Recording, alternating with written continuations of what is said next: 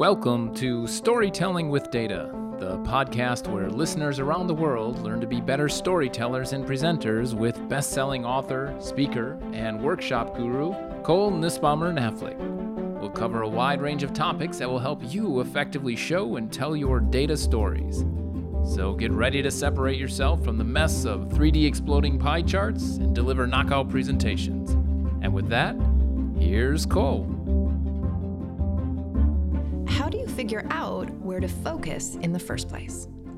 This is a question that's posed to me pretty frequently.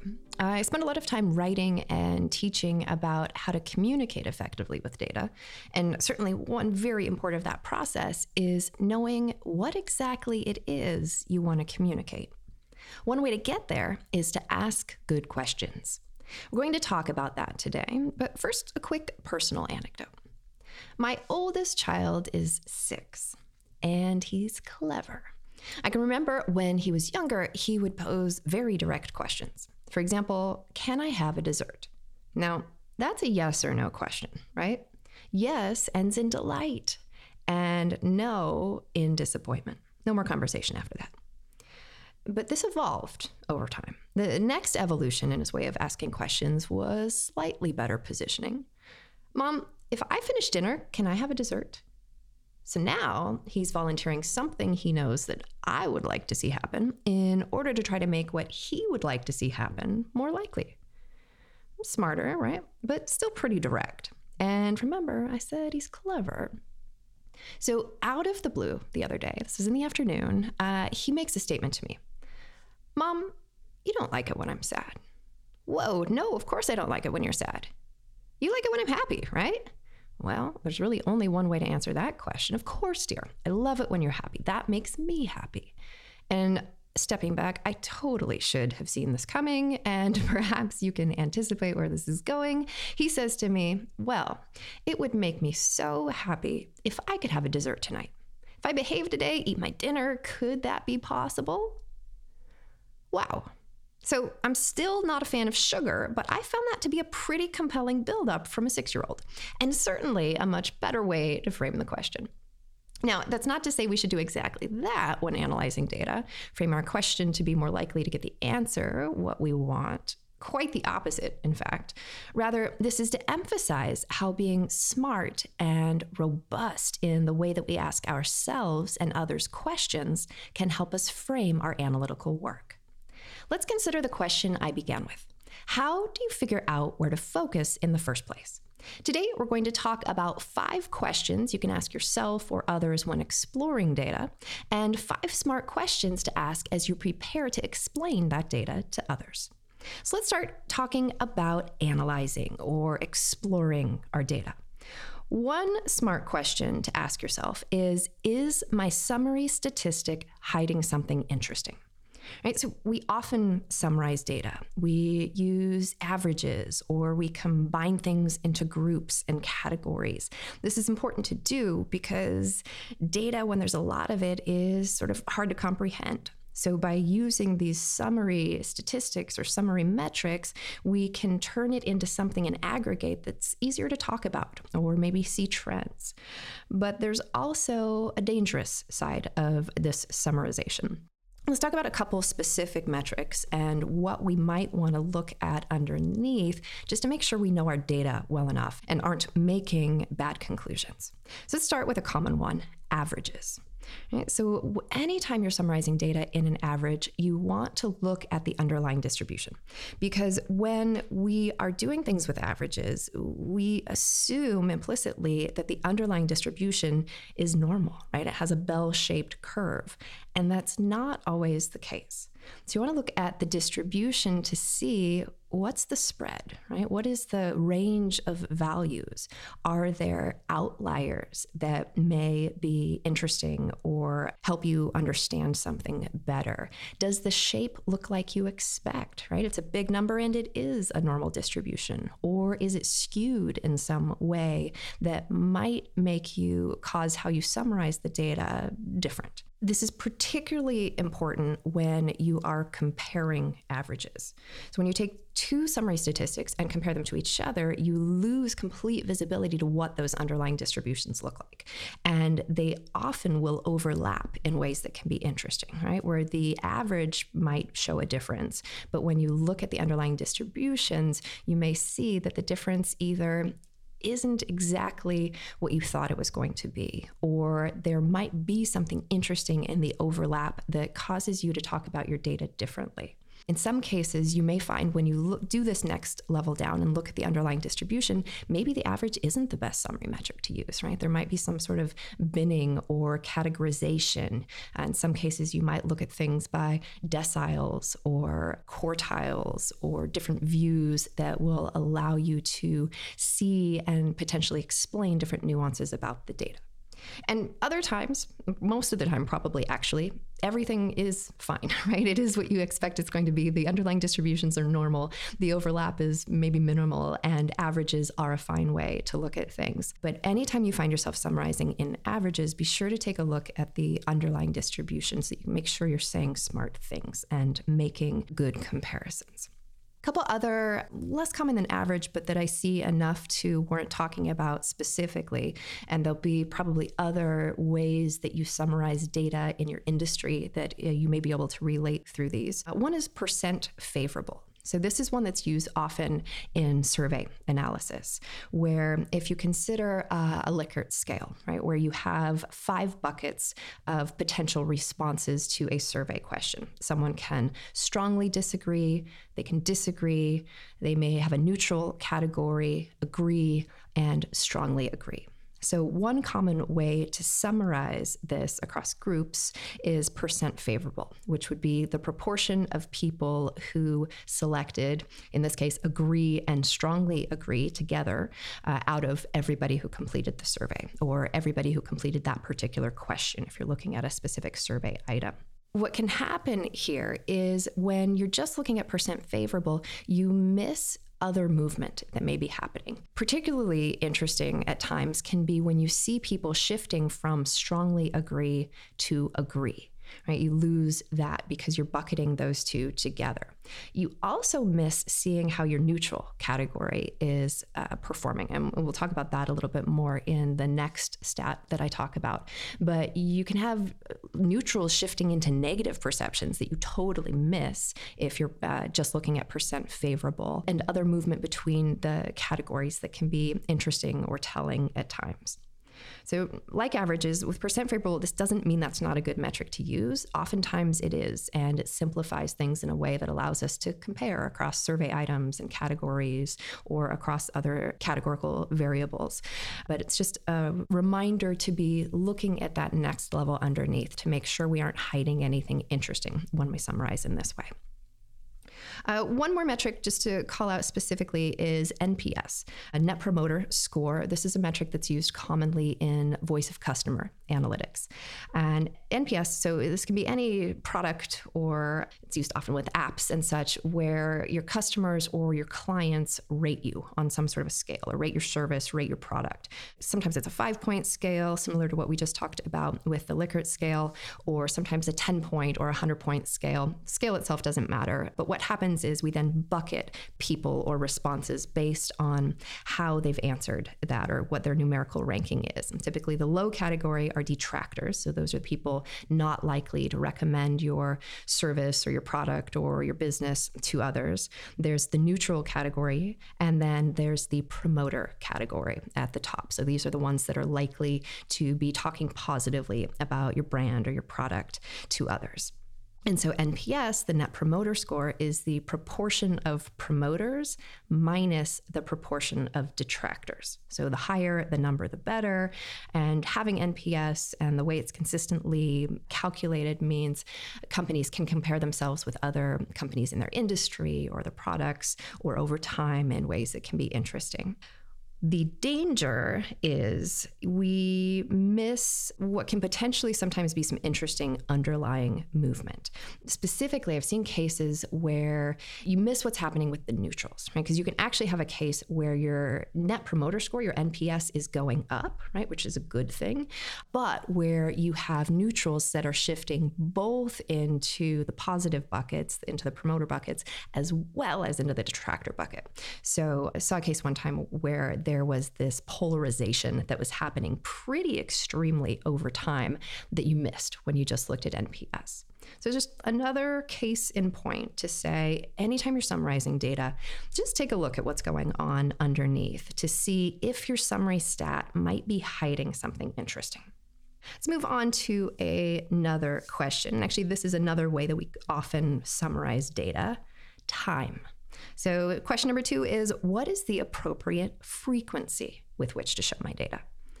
So, we have a lot of data these days, a lot of things that can collect data all the time, which means we have a lot of different ways to slice data over time and different frequencies with which we can look at our data, right?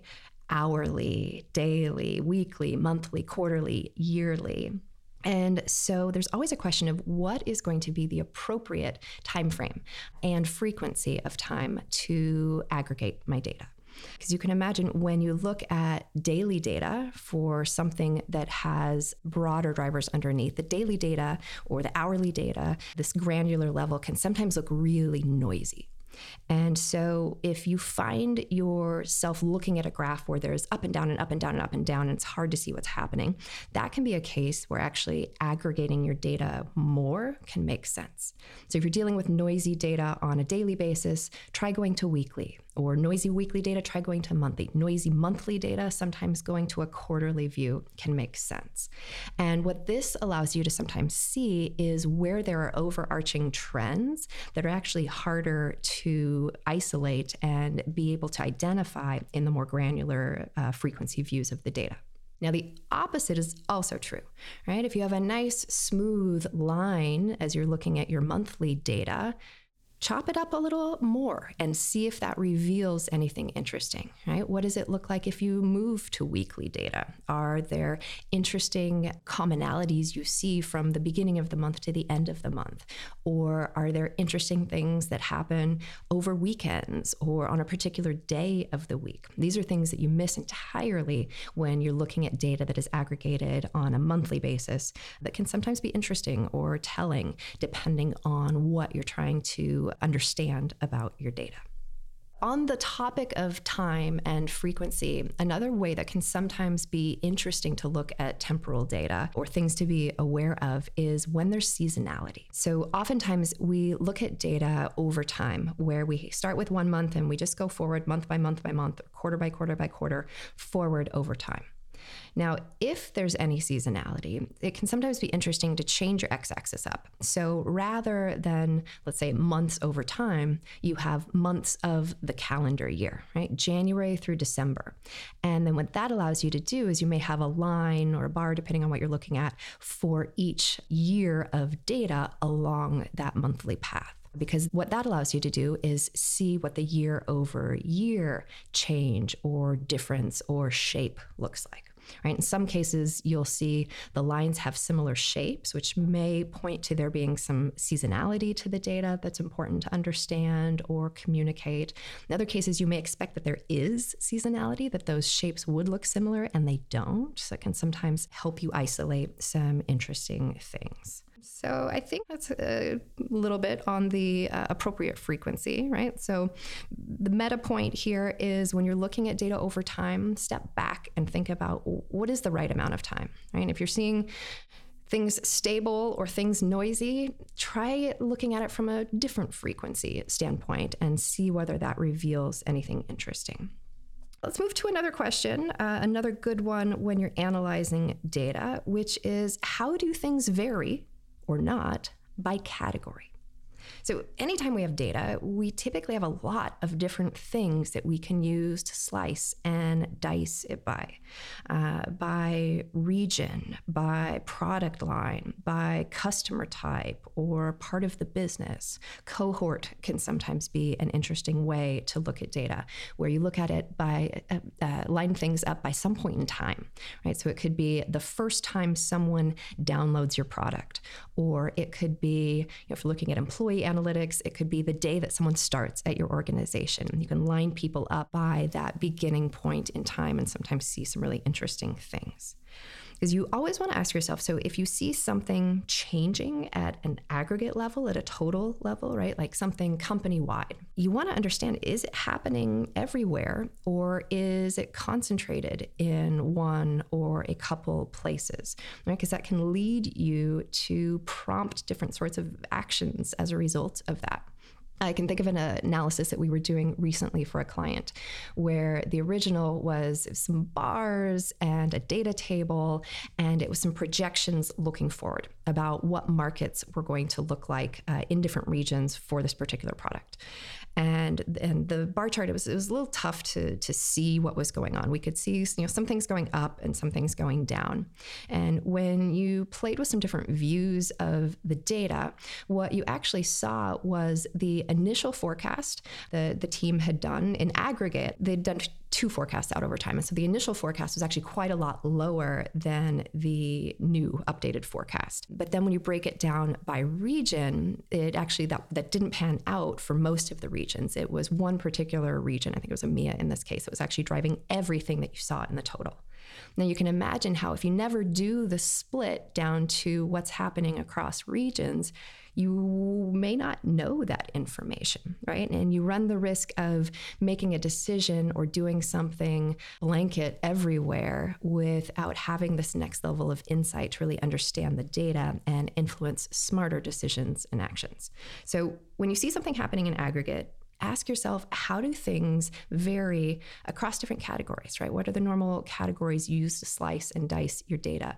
Do that so that when you go back you can say not only here's what's happening but here's where it's happening more or less or here's what may be driving what we're seeing in aggregate and again can be smarter in then the next steps you recommend as a result of that Another thing that we can do is ask ourselves where are things different from what we expect? So when we're analyzing data, particularly if it's in an explorative capacity, right, where we don't have a specific question we're trying to answer, we're just looking at the data to try to see where something noteworthy might be going on. This is a good question to ask yourself, right? Where are things pretty much in line with what I expect, and where are they not? So oftentimes we'll look at a ton of data, and in most of the cases, there's nothing interesting going on, right? It's this process of like turning over rocks to see if eventually you find something interesting. Or in our workshops, I'll often liken it to you're hunting for pearls in oysters, where you know you may have to open up a hundred or several hundred oyster shells to find a pearl or two. The interesting things about our data, you still had to look at all those several hundred oyster shells to find them, and that's part of the process. But we don't need to focus on where things are what they expect most of the time. Rather, it's more interesting to dive into where things are different from what we expect. And so sometimes we'll have really specific things like targets or goals or averages that we're comparing things to in order to be able to identify where things are different from what we expect them to be. Other times, this will just be tacit knowledge and sort of turning the data one way and turning it another way and seeing what interesting things jump out and it's where things are different from what we expect. That's where we can start to oftentimes form some of those interesting stories. Like, hey, that's different than we thought it would be. Now let's dig down to that next level and understand why. And that's where you then come back to some of these other questions of how do things break down by category, or how might we change the frequency that we're looking at things, or maybe we need to go deeper than our summary statistic in order to be able to really understand what's going on here. Let's talk about one more question on the exploratory side, which is a very important one. What assumptions am I making? Be clear on when we are assuming something about our data or about the context that may not actually pan out that way. And, and when we're working with data individually, that's sometimes hard to figure out, right? Because we do this tacitly sometimes where we may not even realize we're making assumptions. And this is one great place to, or one great reason, I should say, to talk through what you're doing with someone else who's less familiar and have them try to poke holes and have them help you identify where you're making assumptions. So if you can identify your assumptions, then you can ask yourself, how big of a deal is it if those assumptions are wrong? Sometimes it's not a big deal. Sometimes you might be off a little here, off a little there, but directionally, it's not going to impact anything. And that's where you know, we need to let people know about the assumptions, but we can be less upfront with them. In other cases, if you're making an assumption that turns out not to pan out in that way, and that materially changes what you're going to be talking about or the observation or the direction you recommend, that is a bigger deal. And that's where we need to be very upfront and appropriately caveat everything that's going in so that people who are potentially making decisions based on what you're doing can take that into account. All right, so that was five questions you can ask while you're analyzing data. After the break, we'll discuss questions you can ask when explaining that data to others. October 2019 is going to be an exciting time for fans of storytelling with data. First, October 16th will be the last public workshop of the year. Join us live from Chicago for this full day interactive session where you will learn the fundamentals of better data storytelling from Cole and the entire Storytelling with Data team. For those not able to travel to Chicago, worry not. For the first time ever, this one day workshop will be live streamed to those who register for this option. Visit storytellingwithdata.com to learn more. Next, October 22nd marks the release of Cole's second book, Storytelling with Data Let's Practice. This one of a kind immersive learning experience will help you learn, or teach others to learn, how to become a powerful data storyteller. Let's Practice delivers fresh content, a plethora of new examples, and over 100 hands on exercises. Pre order today on Amazon or from your favorite book retailer, and be one of the first to get your copy of the soon to be bestseller, Let's Practice. Welcome back. So, before the break, we talked about five questions you can ask yourself when you're exploring data. Next, I want to shift to explaining data. So, you've analyzed your data, you have something interesting you want to say about it. What questions can you ask yourself to help set you up for success when it comes to communicating that data to someone else? First question What level of polish is warranted? Think people sometimes leave our workshops thinking, oh dear, this means I have to do this for every bit of data that I touch going forward. That is not at all the case. I want to be strategic about where and how we use our energy and our polishing. And if you're presenting something to your colleagues and rough and dirty tool output is okay, then stick with rough and dirty tool output.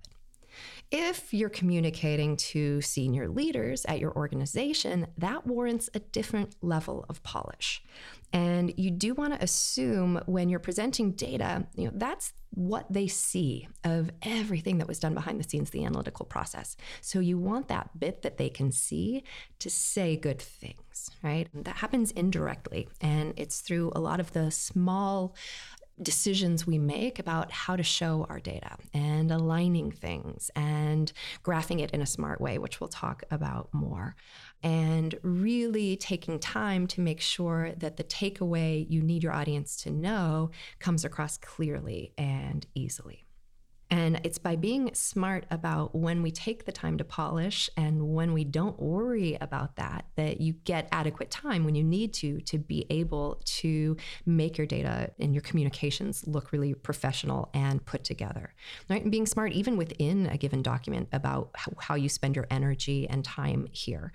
Right? For something you know that's going to go in the appendix and maybe someone will look at it or maybe they don't, that again can be the rough and dirty, right? Put tables in the appendices, that's fine. But for the main main content, the main story, that's where you want to take the time to polish and make what people see say good things about the overall process. Question number two What biases might your audience have that will cause them to buy in or resist? This is always something good to think through and is another place where grabbing a colleague or two and talking through this so that you can get other people's viewpoints can be really useful. Or if you're thinking, well, I don't know my audience, I don't know what biases they may have, talk to somebody who has communicated with them before or knows them better than you do. Or talk to people who are similar to your audience. Or just step back and think about what do you know about your audience? What motivates them? What biases can you anticipate they might have? And how does that mean you can frame what you're going to talk through in a way that either brings that up so that you can address it or walks them through your logic so that they can get around it, right? This is one of those areas where any amount of time you can spend thinking about your audience and how you'll be communicating and work to set yourself up for success, that will be time well spent. Uh, let's move right on to another question, which is what visual will show what I need? And there's no single answer to this. Well, actually, there is a single answer to this. The visual you need to use when you're explaining data is a visual that will help you explain that data to your audience.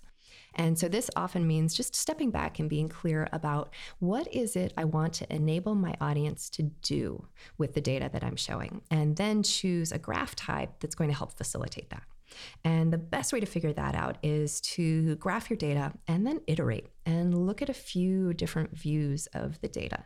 This both allows you to get to know your data a little better, but also you'll see how different views allow you to see different things more or less easily and can help you isolate one of these aha views for your audience, where you'll be able to do other things to the graph to help them see what they need to see.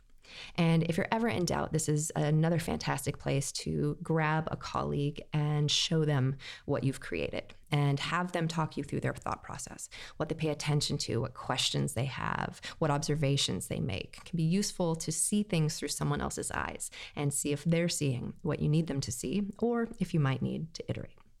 Another question How will I be presenting to my audience? Are you there live talking through something? Are you do you have a screen between you and your audience? You're presenting virtually. We'll talk about that a little bit more when we get to listener Q&A. Are you sending something out that's going to be consumed on its own? Are you maybe putting together materials that someone else is going to be presenting? Be thoughtful in each case when you're designing your explanatory communications. How is it going to be communicated? Because this will direct you to make different decisions about how you show the data. Right? If you're sending something off, it's going to be consumed on its own. People will be printing it or they'll be looking at it on their monitor in front of them. You can get away with higher density of information there. Versus if you're live in a room, you know, are you handing things out or are you presenting on the big screen? If you're presenting on the big screen, less already looks like more, and people have lower tolerance for density of information on the big screen. Now, there's still tricks you can do, build things up, but in general, you want to keep your slides sparse so that what you're showing on the screen isn't competing with the words that you're saying and that people can adequately pay attention as they need to to both at the same time. So when you're saying words, there's something on the screen that's reinforcing the words that you're saying or showing it in a picture. And you can think about some of these strategies like building things piece by piece, particularly if you're going to end up with something that is, feels complicated or heavy. If you're smart about how you position that and how you build up to it, you can keep something that's complicated or heavy from, from feeling intimidating to your audience. Talk them through it piece by piece another question on the explanatory side. And actually, this is a good question to be asking throughout the process of analyzing your data, explaining your data, which is who can give me good feedback? There's actually an exercise in my new book uh, that walks through uh, considerations when it comes to feedback. Actually, a number of exercises that are around the area of getting feedback at different parts of the process. But you always want to consider what do you need when it comes to feedback? Is it better to talk to somebody who has context? Or might it be useful to talk to somebody without any context, right? That can sometimes help you identify better words to use or other ways to explain things that may be more accessible depending on who your audience is, right? Do they need to have a background in statistics or can it be someone who's less technical? And you'll get different viewpoints from these different people and have different insights into how you might change either how you show things or how you talk about things depending on your audience audience and the assumptions you can make about them.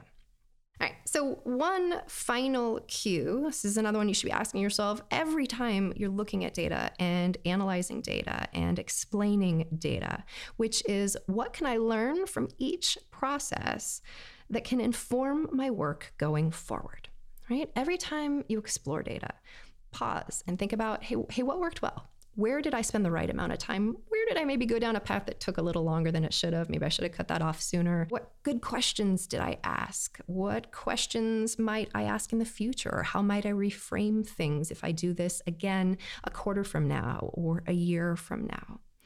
Also, think about where you can be efficient, right? Efficiency both in how you explore your data, but also efficient in how you then explain that data to someone else. Right? Going back to one of the questions we talked about, what's the right level of polish that you need and optimizing given that? Also, were you able to use your data to inform the understanding that you sought or drive the action that you thought needed to happen?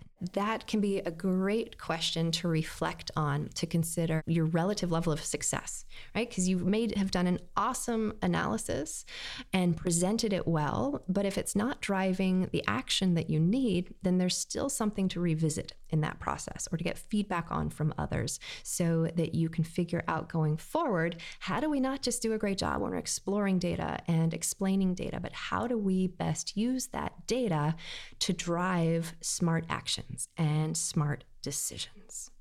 So, in summary, ask smart questions of yourself and others to drive robust analysis and communicate your data in an effective way. Let's shift next to some listener Q&A. Alex writes, "How do I collect requirements to create a powerful visualization?" This is a broad question, so I'm going to constrain it a bit and assume it's posed about visualizing data in a business setting. This is actually another case where asking smart questions is key. For me, making it about the visualization actually isn't quite the right focus. Rather, it's about understanding what your audience or users are trying to solve for. If you can talk with them to learn more about them and their needs, that's ideal. I often encourage those in analytical roles working with data to consider themselves as consultants. Right? It's not your job to deliver data. It's your job to understand what the people who need the data are trying to solve for so you can provide the right information.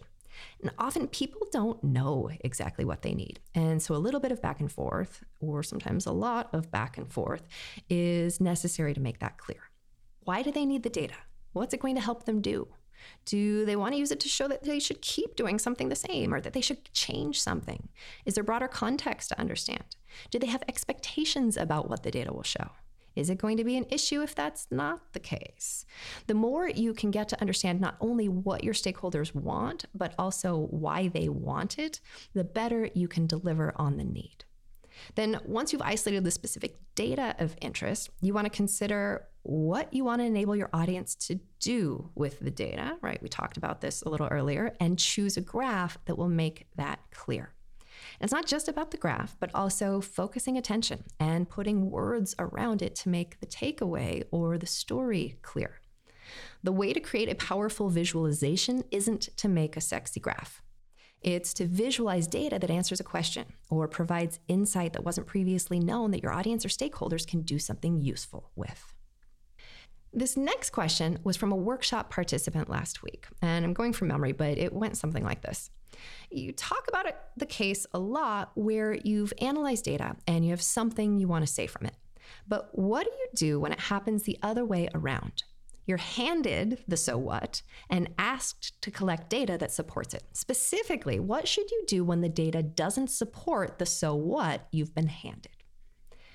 This can be a challenging scenario, but I'm guessing it's one that many people can relate to. Of course, it depends in part on who's asking right, and how you can respond to that. But in general, you can treat this as hypothesis testing, where you've been handed a hypothesis and now you have to test it out. When things play out as assumed, there's no issue. The issue is, and the crux of the question posed, when that's not the case. We had some good conversation in the workshop last week around this, and a couple interesting solutions were posed. Uh, one scenario we talked through is where maybe things used to be a certain way, but then changed. So you could anchor the conversation in this place where things align. So let's say, and I'm just making things up here, the APAC sales manager wants to show sales growth in APAC. So you can start by showing the strong growth two years ago, and then shift from there into the current story where that doesn't play out. And even if it doesn't play out in total, this is where coming back to our smart questioning from earlier can be useful. Slice and dice it by various things to see where maybe it does and where it doesn't. This can shift the conversation in interesting ways, where no longer are you saying you want us to show X and the data says Y, but rather here is where the data says X. But in these other places, it doesn't. Now, I mentioned this before, but this, of course, depends on who is asking, right? Whether and how you can push back.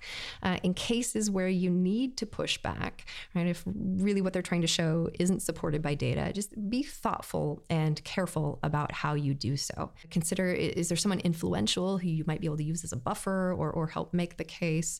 And in any case, you certainly want to caveat the data appropriately, right? What you can use the data to say and what you can't, or the limitations.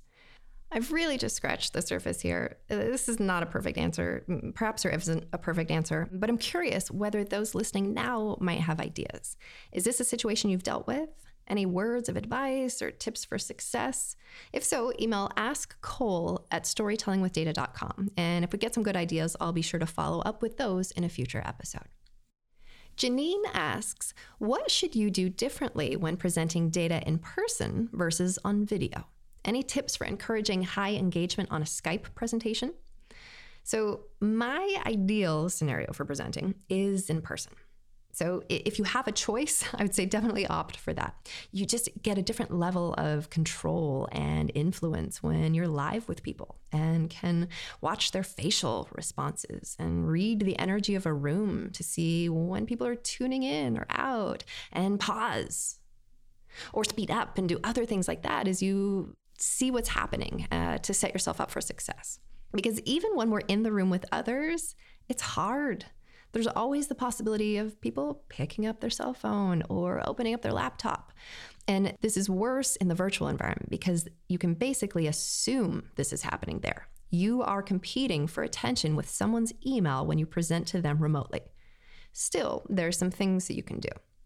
One is to use verbal cues when you need someone in your audience or some segment of your audience to tune in. Andy, you're going to care about this next part because it involves resources from your team or finance. We're talking about budget next. You're going to want to tune back in. Another strategy that I found can sometimes be useful, and we use this a lot in person. I actually talked about this uh, earlier, is building your graph or story piece by piece. So rather than a full slide that someone can scan through and then turn back to their inbox, build a graph one piece at a time. Start with the skeleton, just the axes and the axis titles. Talk your audience through what you're going to show them. Then add a data point and narrate the relevant context. Then add another and do the same. There's action on the screen, and people are curious what will come next, might be afraid of missing something, which can help keep their attention. Engagement is also sometimes harder in virtual land. So, if you're presenting something where you need participation or discussion, see if you can seed that with a person or two ahead of time. Just something to get things going and help set the expectations for everyone that your audience isn't meant to be passive consumers, that they're meant to be following and participating think more broadly when designing data communications, and we talked about this earlier, but always think ahead to how you'll be presenting. Anticipate how you can set yourself up for success in that specific scenario. Any time you spend thinking about this and planning for it will be time well spent. I think that's a great point to end with. Big thanks to everyone who submitted questions. If you have a question, you can email it to askcole at storytellingwithdata.com. Before we wrap, a couple of quick updates. Space in our final public workshop this year is filling up fast. That will take place in Chicago on October 16th. The entire Storytelling with Data team will be there. For that and a couple of other reasons, this is going to be an exciting one to attend. Uh, we're also, for the first time, offering a live stream option so people can tune in from anywhere in the world. Details and registration at storytellingwithdata.com slash public dash workshops. Speaking of October, my next book, Storytelling with Data Let's Practice, is on schedule for October publication. Learn more at storytellingwithdata.com slash books. Pre-order your copy today. If you like what you hear, please subscribe to this podcast and share it with a friend. And with that, be sure to follow at Story with Data on Twitter and Instagram. Also, check out our new LinkedIn page and all the great resources on the blog at storytellingwithdata.com. Thanks for listening.